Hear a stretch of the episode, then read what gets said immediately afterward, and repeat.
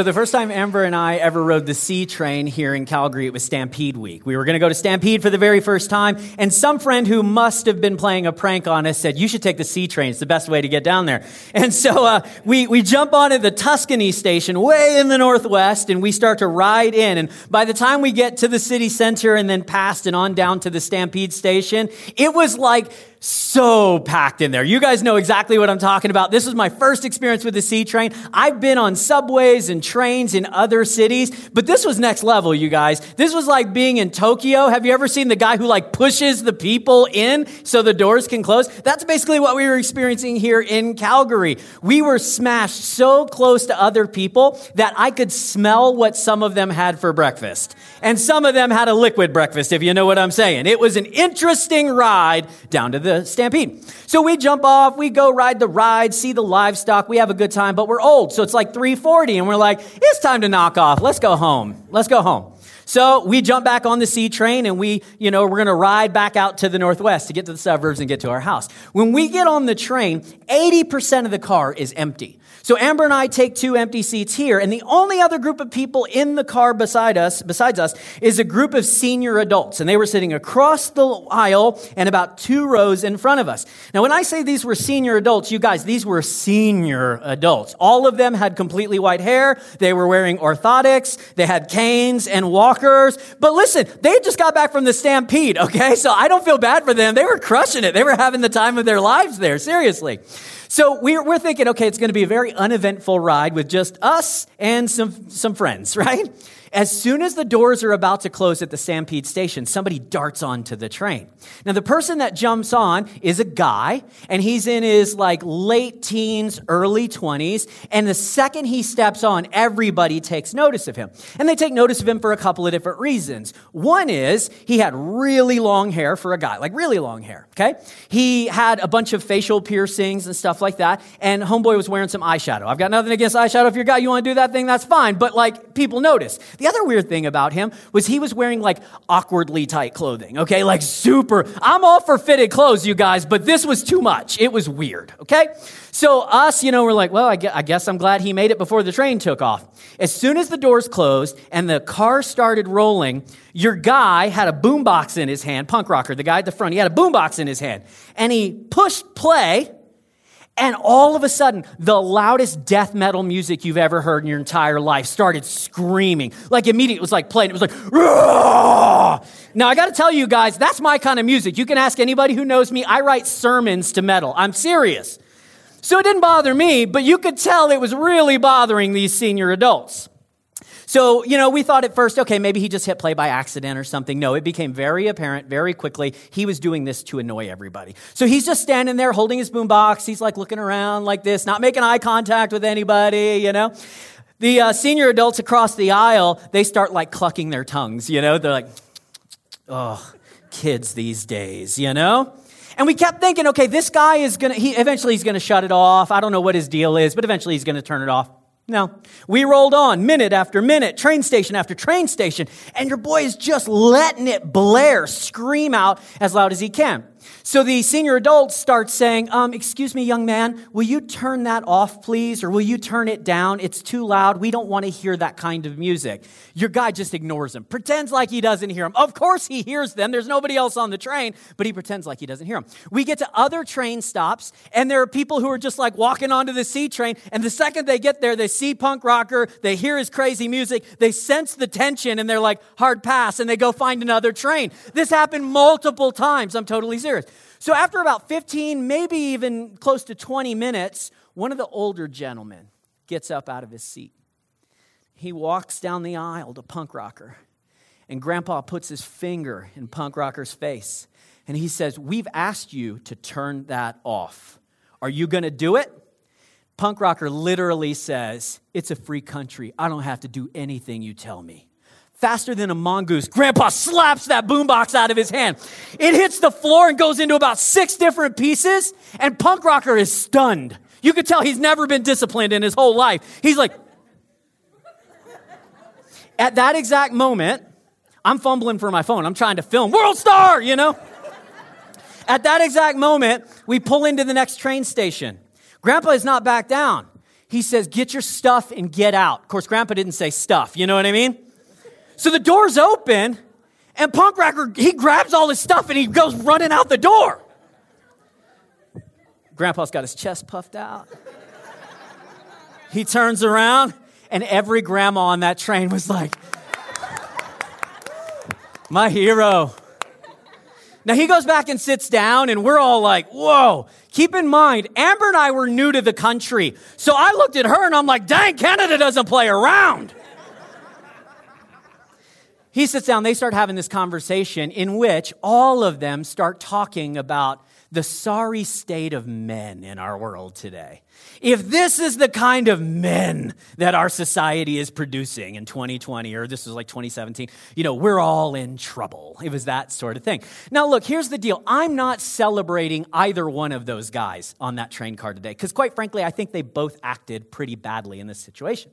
But the reason I tell that story is because the feelings that the senior adults were expressing on that train car that, man, like I'm concerned about the quality of men that are being produced in our world, they're not alone in that fear. There are a lot of single ladies that I've counseled as a pastor. You know, Amber and I have talked to them, and they're like, Pastors, where have all the men gone? I can't find a single one. I can find some boys who can shave, but I cannot find a man. Where are all the men? And I know there are some of you guys, and you're wrestling, and you're like, what does it even mean to be a real man? I mean, I've seen toxic masculinity and I've seen neutered masculinity. Like, what does it even mean to be a guy in 2020? And so, what I want to do in week two here of our series, Love, Sex, and Dating, is that I want to help you to understand what the Bible has to say on the subject, on the topic of masculinity, what biblical manhood might look like, okay? Now, I know some of you guys, especially the ladies, okay? As soon as I say that, you're like, ah, oh, come on. I came to church on Man Sunday. Are you kidding me? This is not for me. I shouldn't be here today. Yes, you should, okay? Um, and, and by the way, don't worry because next Sunday I'm gonna, I'm gonna mansplain to you what biblical womanhood looks like. It's gonna be a lot of fun, I can tell you that. I'm really looking forward to this message. So, anyway, but here's the deal the reason that I'm glad you're here if you're a woman, if a guy, it's obvious, okay? We're, we're going to be talking about man stuff today. But if you're a lady, I'm glad you're here. And the reason I'm glad you're here is because in truth, we're going to need your help in being the men that God called us to be.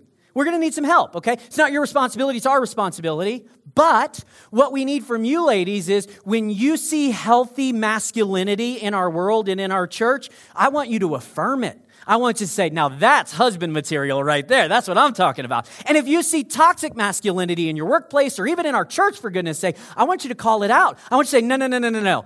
God expects more out of you. I'm not going to let you treat me this way. This is not the way that my kids are going to be raised, all right? So if you get a, a, solid sense of healthy manhood, healthy masculinity, then you can help us to perpetuate it and hopefully spread it uh, throughout the rest of the world. So, what we're going to do this morning is we're going to dive right into a single Bible verse. We're going to spend our entire time this morning on one verse, and the reason is because it is so good. It is so deep and rich that I couldn't possibly cover any more than this one sentence from the scripture this morning. But here's the cool thing I believe this one scripture kind of it gives us a really solid starting place for what it means to, to be a man in 2020. It gives us a really a solid understanding of what God would like to see in my life and in your life. So the scripture is 1 Timothy chapter number 2.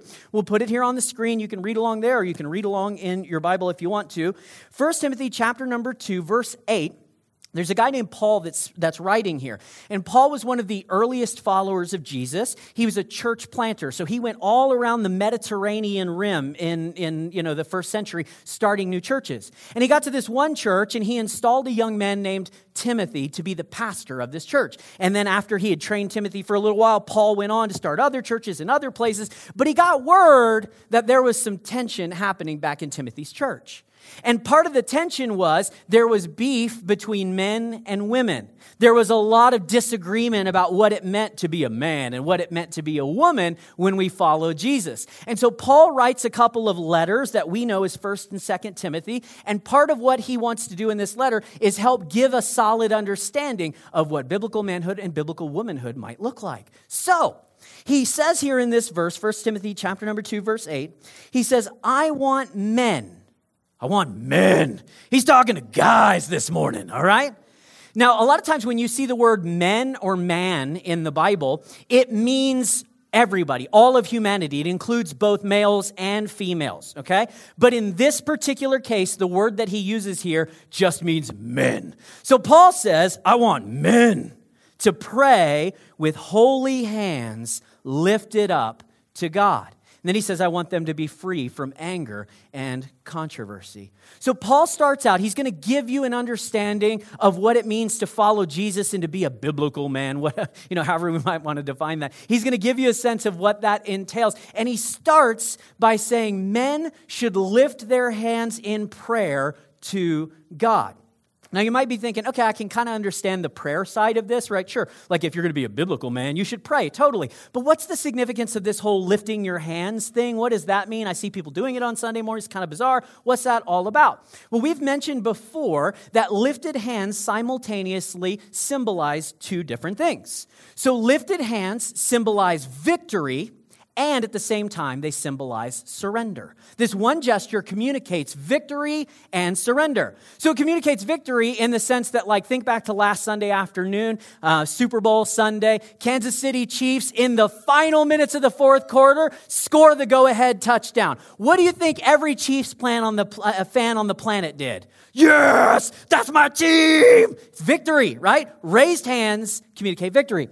But raised hands also communicate surrender. Think about a police officer saying, Come out with your hands up.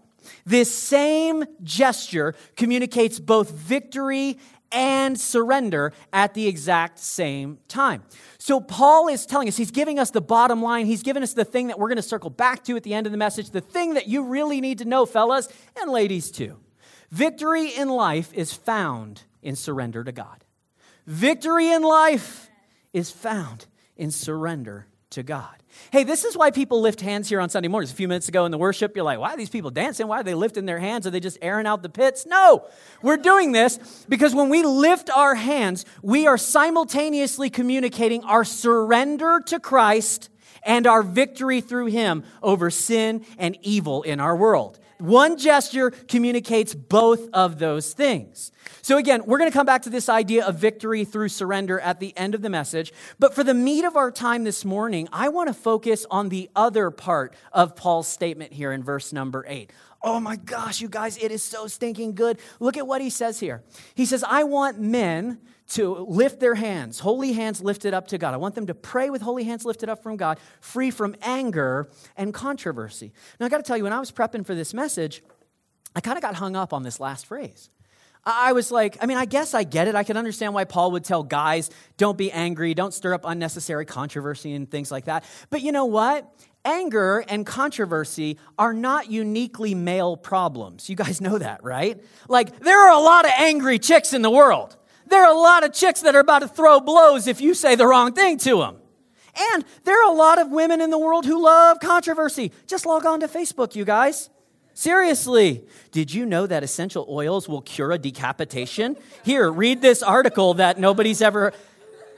Okay, here's it's a joke, you guys. I love essential oils. We've got like 11 diffusers in our house. I'm a believer. I love them. I'm just kidding. But the reality is, if you want to find women who love controversy, it's not hard.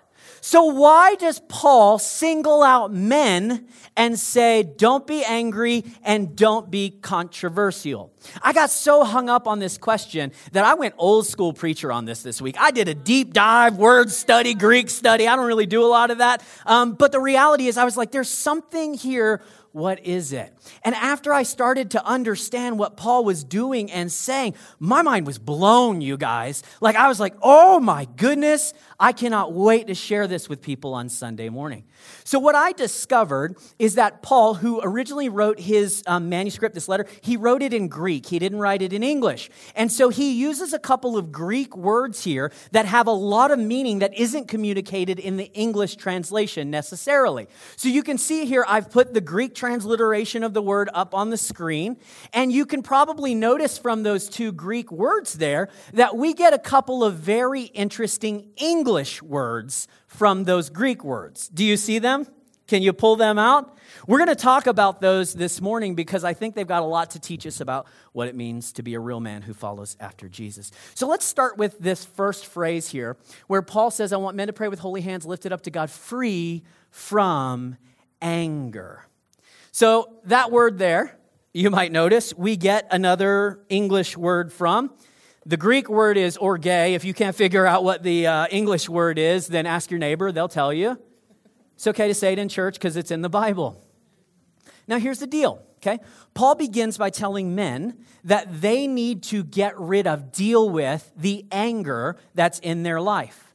But the interesting thing is, the word he uses has in our language, and it turns out it had in his language as well, a sexual meaning to it. And that probably seems like a really weird thing. Like, why would Paul use a word that communicates both anger and sex at the same time? It might strike you as strange. It struck me as strange until I started giving it some more thought. And then I realized, dang, Paul's a genius. He knows what he's doing here. This is really, really good. So he's going to make a comparison or a connection between sex and anger, or we might call it sex and violence. And so what he says is like, think about sex, okay? This first thing I'm about to say might surprise you. Sex is a good thing, it is a gift from our God. Like, I, just imagine with Adam and Eve, God is like, oh, by the way, here's sex. You guys are going to love me for this. This is incredible. It is a good gift from God. It is something that we are meant to enjoy. It is meant to be a blessing. And then God says, but the way it's going to be at its very best for you guys is if you use it in focused relationship. If you make a lifelong commitment, you save it and share it with just one person, it is going to be at its best. It's always going to be fun, but it will be next level fun if you can keep it intimate between you and your spouse. That's God's design and plan. Now, he uses this Greek word here in which he describes a situation in which people do not focus and keep intimate their sex. Instead, they just give it indiscriminately to anybody. Doesn't even matter who it is. They just like, let's go, let's do it, right? So here's the thing. Paul says God's given us this good gift that should bring you intimacy with the person you love. It should build you up, and it should be one of the greatest things you can ever experience. Now, the problem is people will use it indiscriminately. Instead of keeping it private, they make it public. They give it to people that they have no connection to. And what happens is this very selfless act that God has given us becomes primarily selfish. What do I get? How do I enjoy this? How can I experience every different kind and type and all that different stuff, right? And so what he says is this thing that was supposed to be good and it was supposed to be edifying, instead it becomes destructive and harmful. Now he's comparing that to anger. And the things that he just said about sex are also true of anger. You guys might be surprised to know that anger is not a sin. It's not. God gets angry. The Bible tells us that we can be angry and not sin. The problem isn't that we get angry, the problem is we get angry about the wrong things. Let's be real for a moment. God wants us to be angry about injustice, but we get angry about inconvenience. We get mad when we don't get our way. But God says, I want you guys to get angry when I'm not getting my way in the world. See? And so, this thing that is supposed to have a good and proper focus, and it's actually supposed to make the world a better place because, particularly us as men, we don't control it well. We don't know how to wrangle it in. We just spew it. We get mad. We curse. We resort to violence. And so, Paul is using this incredibly dense word. And what he's doing here is he is shining a spotlight on one type of man that our world is creating. He says that our world will tell us that in order to be a man, you have got to conquer. You have got to conquer. You're the warrior, you're the alpha. Bro, do you even lift? You walk around like this, you know what I'm saying? It's true. Paul says that our world creates a group of men who believe their calling is to conquer women through sex and to conquer men through violence. You see how good this word is that he uses here? How layered and meaningful it is on a whole bunch of different levels. I mean, it just blows my mind. Paul says, look, if we're not careful, we can let an unhealthy concept of masculinity produce a bunch of men who believe their job is to go out and conquer the world. Now, you've seen these guys, okay? They're the ones who hang truck nuts from their trailer hitch. You know what I'm saying? They're the ones who flex on all the haters. It's true. they're, the, they're the guys who like slap around other guys for annoying them on the C train. They believe their job is to conquer the world, and they're going to use sex and they're going to use violence in order to do it. This is not new. It happened in Paul's day, but we still see it playing out in our world today. I'm a 90s kid. Anybody else a 90s kid? Like I grew up, you know, childhood in the 80s, teenage years in the 90s. Anybody remember the grunge rock band Bush? It's one of my wife's favorite bands. I like love her in spite of this fact, but she really loves this band, okay? And they have a song and the chorus, the refrain in the song is there's no sex in your violence. They're conflating those two things, just like Paul did. Maybe you're like, bro, 90s grunge band, what is wrong with you? Can we make a, a current music reference, please? Okay. What about my guy, Kendrick Lamar? I love Kendrick. He's such a good rapper, right? What does he say? He says, if I got to go slap somebody, I'm going to make it look sexy. What's he doing? By the way, I'm paraphrasing. That's not exactly what he said. He's saying, I will conquer the world through violence and sex. And my violence is going to be sexy, and my sex is going to be violence. He is manifesting what Paul called out thousands of years ago this sense of what it means to be a man. I'm going to conquer the world. And if you stand in my way, you will fall before me. So then Paul pivots, okay? So he's talking about anger, he's talking about this, you know, interesting Greek word orge, and then he pivots and he starts talking about a second group of men that our world creates. And he says here in the next phrase, he says, I want these men to pray with lifted hands to God. I want them to be free from anger and I want them to be free from controversy. Now you might notice the Greek word here, dialogismos, we get the English word dialogue from. So you might read that and think, oh, well, Paul is like saying, don't be like these guys. Be like these guys who are sweet and verbal and poetic and they want to talk all the time and things. Nope, that's not what he's doing either. In fact, the way that Paul uses this word dialogismos, what he's doing is he's talking about a type of man who has an inner dialogue that he cannot let go of. This is a kind of guy who is so paralyzed by his lack of self identity his fears about himself and his inadequacies that he will never take a step forward in life. He's a guy who doesn't know who he is. He doesn't know what he's supposed to do with himself. He has a great deal of trouble expressing his emotions. He feels incredibly misunderstood in the world. He's a very sweet guy. There's no doubt about it. He's probably super thoughtful. And if you could get him healthy, he might even be a better husband than these alphas that are out there. He's the guy who's like, oh, if the girls in my life could just see what a good guy I am, they would dump the bad boy and they would get with the good guy, right? They have an inner dialogue that paralyzes them from moving forward. Now, here's the deal. In our world, we like to make fun of these guys, okay? And, and, and I, I get it. There are some things that they need a swift kick in the pants for, just like the alphas do, although the alphas are going to fight you afterwards. So here's the thing, okay? We really want to give these guys a hard time, but they're not as, as pathetic as our society likes to paint them because okay? What they're doing is they're reacting to the toxic masculinity that they see from the alphas. So, what these guys are doing is they're like, I see how much chaos and violence and evil comes from men that are trying to conquer the world. And so they don't define themselves by conquering, they define, or by conquest, they define themselves by contrast. And so they don't know who they are. They really don't know what, how, what their role is in the world or how to interact with people and all that. But the one thing they do know is they're not that. They're not that kind of guy. I'm not that. Now, we call them betas in contrast to the alpha. Some of them refer to themselves that way, right? But this is the two type of men that we end up with in our world. We end up with the manly man, the alpha, and then we end up with the guy who is like, I could never be that. I don't want to be that. And he essentially gives up on any sort of healthy masculinity because he's reacting to the unhealthy masculinity.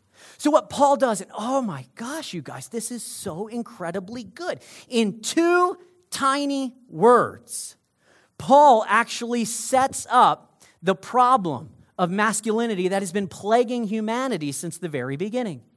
He says, We essentially create men, and on one end of the spectrum, they are all about conquest, they are all about sex and violence, they're all about toxic masculinity at its worst. Then on the other side of the spectrum, we've got these guys and they're paralyzed by indecision and they're not sure of who they are and they're afraid of taking a step forward because they don't want to be like those guys. And at its worst, at its worst, we get the incel movement, we get violence and rage from these guys. So it's like no matter which direction we go, we end up in the same place pissed off men who can't have relationships who can't make any sort of difference in the world. Now, here's what's so fascinating to me the majority of you guys, the majority of us, we're in the middle somewhere. And we know that the bro is not who we're supposed to be. That's not ideal. In fact, it's pretty unhealthy, at least to some awful things Me Too movement, things like that. On this side, we know we don't want to be these guys who are essentially, you know, these are toxic males, these are neutered males. We don't want to be these guys. And it's like, we know neither one is correct, but we have no clue how to move forward. Because really, our world only paints two pictures. You're going to be this guy, or you're going to say, No, I'll never be that guy. And we're left wondering, you ladies are left wondering, where did all the men go? Why is everything so extreme in our world? Why can I not find a good, healthy guy in 2020? I think, I think, if we look back to what Paul says here in 1 Timothy chapter 2 verse 8, we can start to see a third way forward. We can start to see a definition of masculinity that isn't about alphas and betas. It's not about conquest and contrast. It is about something entirely different. We'll say it's Christ. Look at this verse again. Paul says, I want men everywhere to pray with holy hands lifted up to God.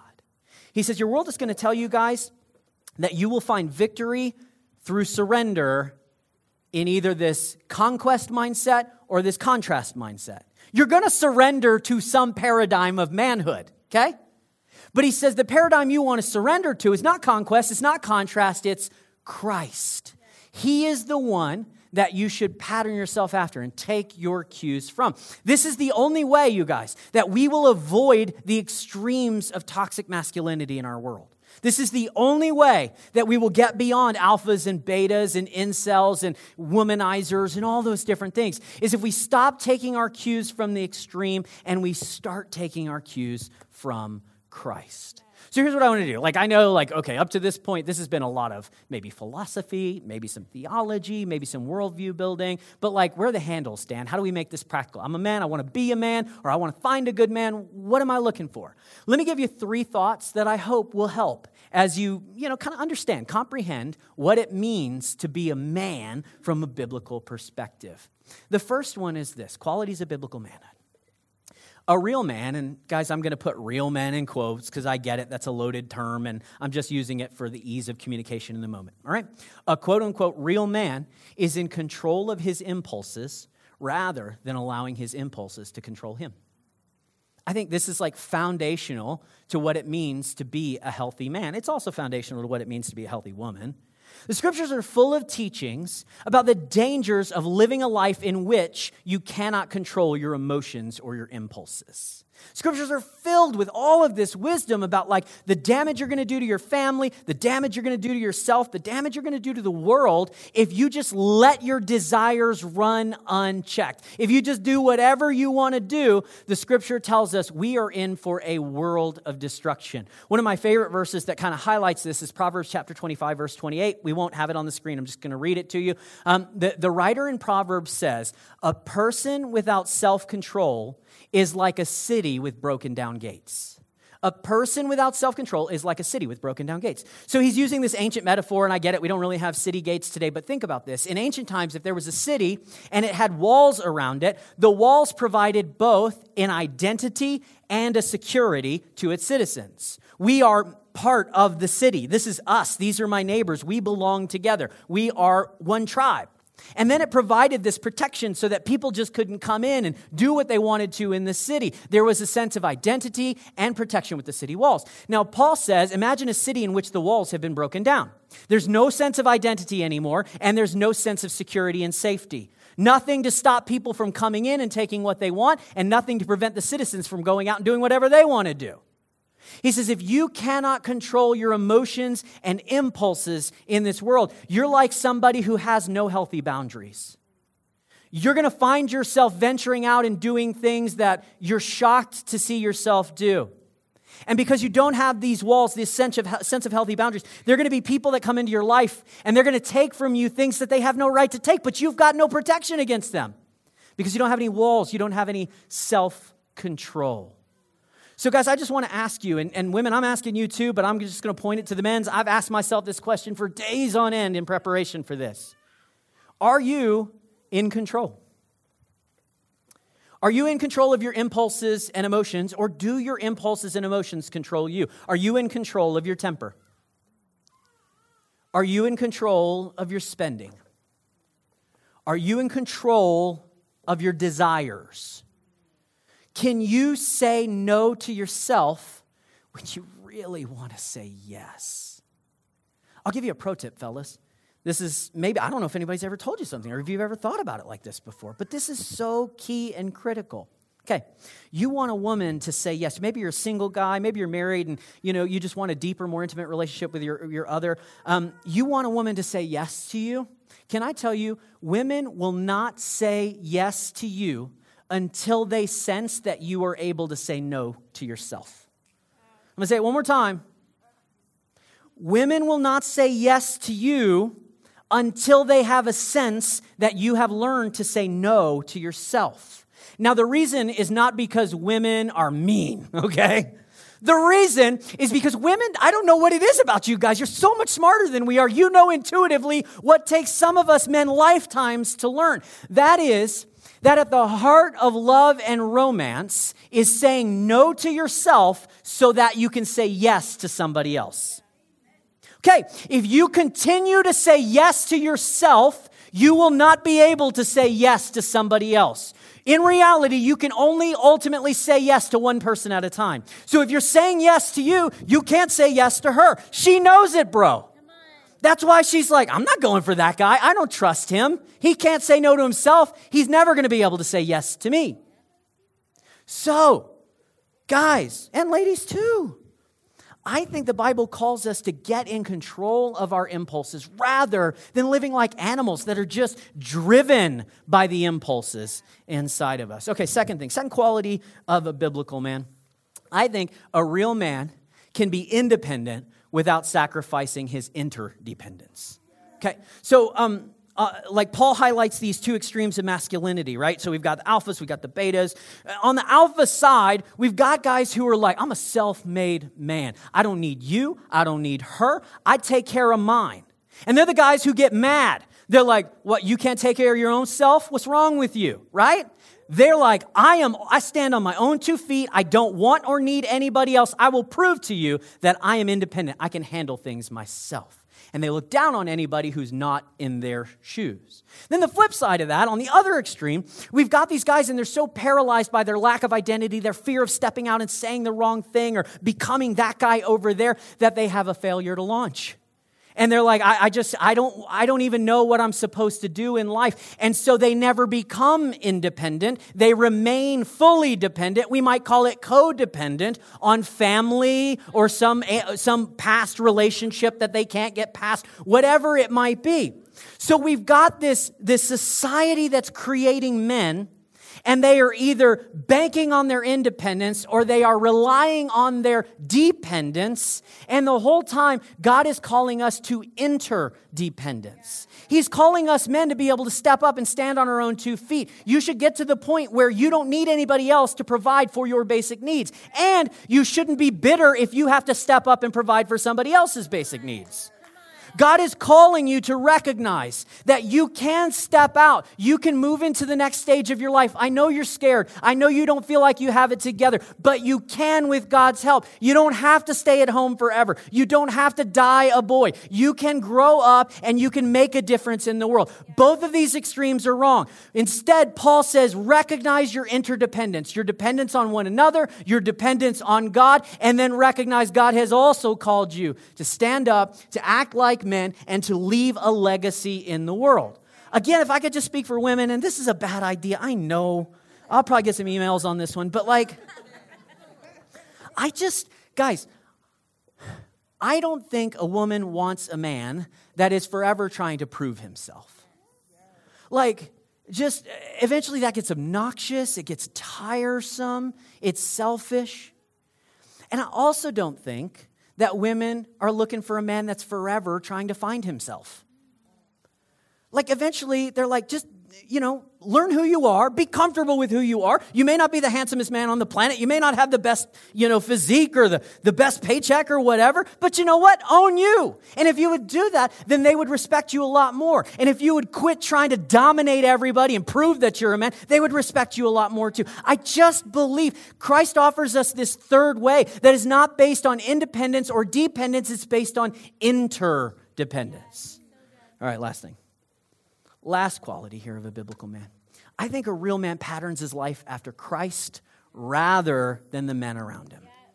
Do you guys realize that Jesus, he is the healthiest example of masculinity that ever walked the planet? He is. Jesus was not an alpha, he was not a beta, he was something altogether different. Do you realize, yes, Jesus had the best qualities of this kind of man and the best qualities of this kind of man. And he didn't have any of the weaknesses that are associated with those things. The Bible tells us that Jesus was kind and generous. The Bible tells us that Jesus was meek. And when somebody attacked him, he was able to turn the other cheek. The Bible tells us that Jesus he didn't have trouble expressing his emotions. He was willing to be vulnerable and to speak things that you would say, oh, the Son of God shouldn't say stuff like that. But he was okay with that. Jesus was good with children, right? But don't get it twisted. Do you realize this same Jesus who was all of these things, he also stormed into the temple with a whip and he flipped the tables of the money changers? There were a couple of different times in his life and ministry when he went toe to toe with the mother freaking devil and he walked out victorious. So look, I'm just saying that we as men, we've got to start taking our cues from Christ and not from culture. Stop patterning yourself after CGI action movies and braggadocio rap and Reddit threads. Start patterning yourself as men after the true man, Jesus, our Savior. Our world needs men who look like Christ. I don't know what Jesus looked like. I don't know if he's handsome. I don't know if he was muscular. I don't know what sort of chariot he drove, but I know that Jesus didn't need any of those things in order to be a man, and neither do you. Your family needs a man who looks like Christ. And I'll just be straight with you our church needs men who look like Christ. So you're saying, well, Dan, that sounds good, man, and I want to do that. I really do. Like, I, uh, I want to be a healthy man. I don't want to give into this extreme. I certainly don't want to give into this extreme. But how? I'm so confused. I've tried before, and it's like no matter what, I struggle with the same stuff. I fall into the same traps and habits and sins, and I don't even know what to do. Well, the, the good news here is the answer is really simple. It's not easy, but it is really simple, okay? Most of the time, us men, we get it wrong. You might hear me up on stage and I'm doing this teaching here, or you read a self help book or something like that, and, and you hear somebody saying, okay, there are these vices in your life and you need to deal with them. So, the way that you might hear me say, the way that you're going to deal with them is to learn to love those things less. So, if you say, Dan, my weakness is women, bro, I just love women so much. And so, what I hear you saying is, I need to learn to love women less. You might say, Dan, my weakness is money. I love buying stuff, I love the power it affords me. People respect me when I drive this kind of car. And so, what you're telling me is, I need to learn to love money less. Maybe your deal is whiskey, maybe your deal is, I don't know, whatever, okay? But you're like, I guess what you're telling me, Dan, is somehow I've got to learn to love these things less, but I've tried and I've failed. And that's because the key is not learning to love these things less, the key is learning to love Jesus more. Oh, man. Ladies and gentlemen, don't worry about these vices right now. Really and truly, ignore them you you you you just set them to the side they can still be present you can still be struggling with them whatever don't tell yourself that I have got to overcome these things. Instead, focus your attention on Jesus. If you would learn to love Jesus more than anything, if you would turn your eyes upon Jesus, if you would look full into his wonderful face, then the things of this world will grow strangely dim in the light of His glory and grace. You don't need to learn to love women less. You need to learn to love Jesus more. You don't need to learn to, to love this less. Learn to love Christ more. If you would just go every day, okay, I'm not going to try to quit doing these things. Instead, I'm going to put every effort and energy I have into learning to love Jesus more. If you could figure out what that means, all of this stuff would fade into the background and then eventually into oblivion. This is the key for moving forward, fellas. Victory is found in surrender to Christ. It's why he says here, put the verse on the screen one final time. I want men to pray. I want men to lift holy hands to God. And when you do that, you will find rescue from the false beliefs about masculinity that you've been told your whole life, and you will find power to walk in the ways of Christ. If you try to do it on your own, fellas, you're going to end up miserable. Your wife is going to end up miserable. You cannot white knuckle your way to biblical manhood. But if you will surrender to Christ in prayer, you will find victory in Christ for every single area of your life.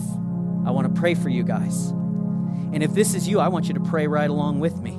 I want you to surrender to Jesus, and I want you to find victory in Him. Lord God, for every man and woman that's here this morning, for myself most of all, God, help us to love Jesus more than anything. Help our love for our Savior to God reveal to us the ways in which we've bought into false ideas about what it means to be a man or a woman or human.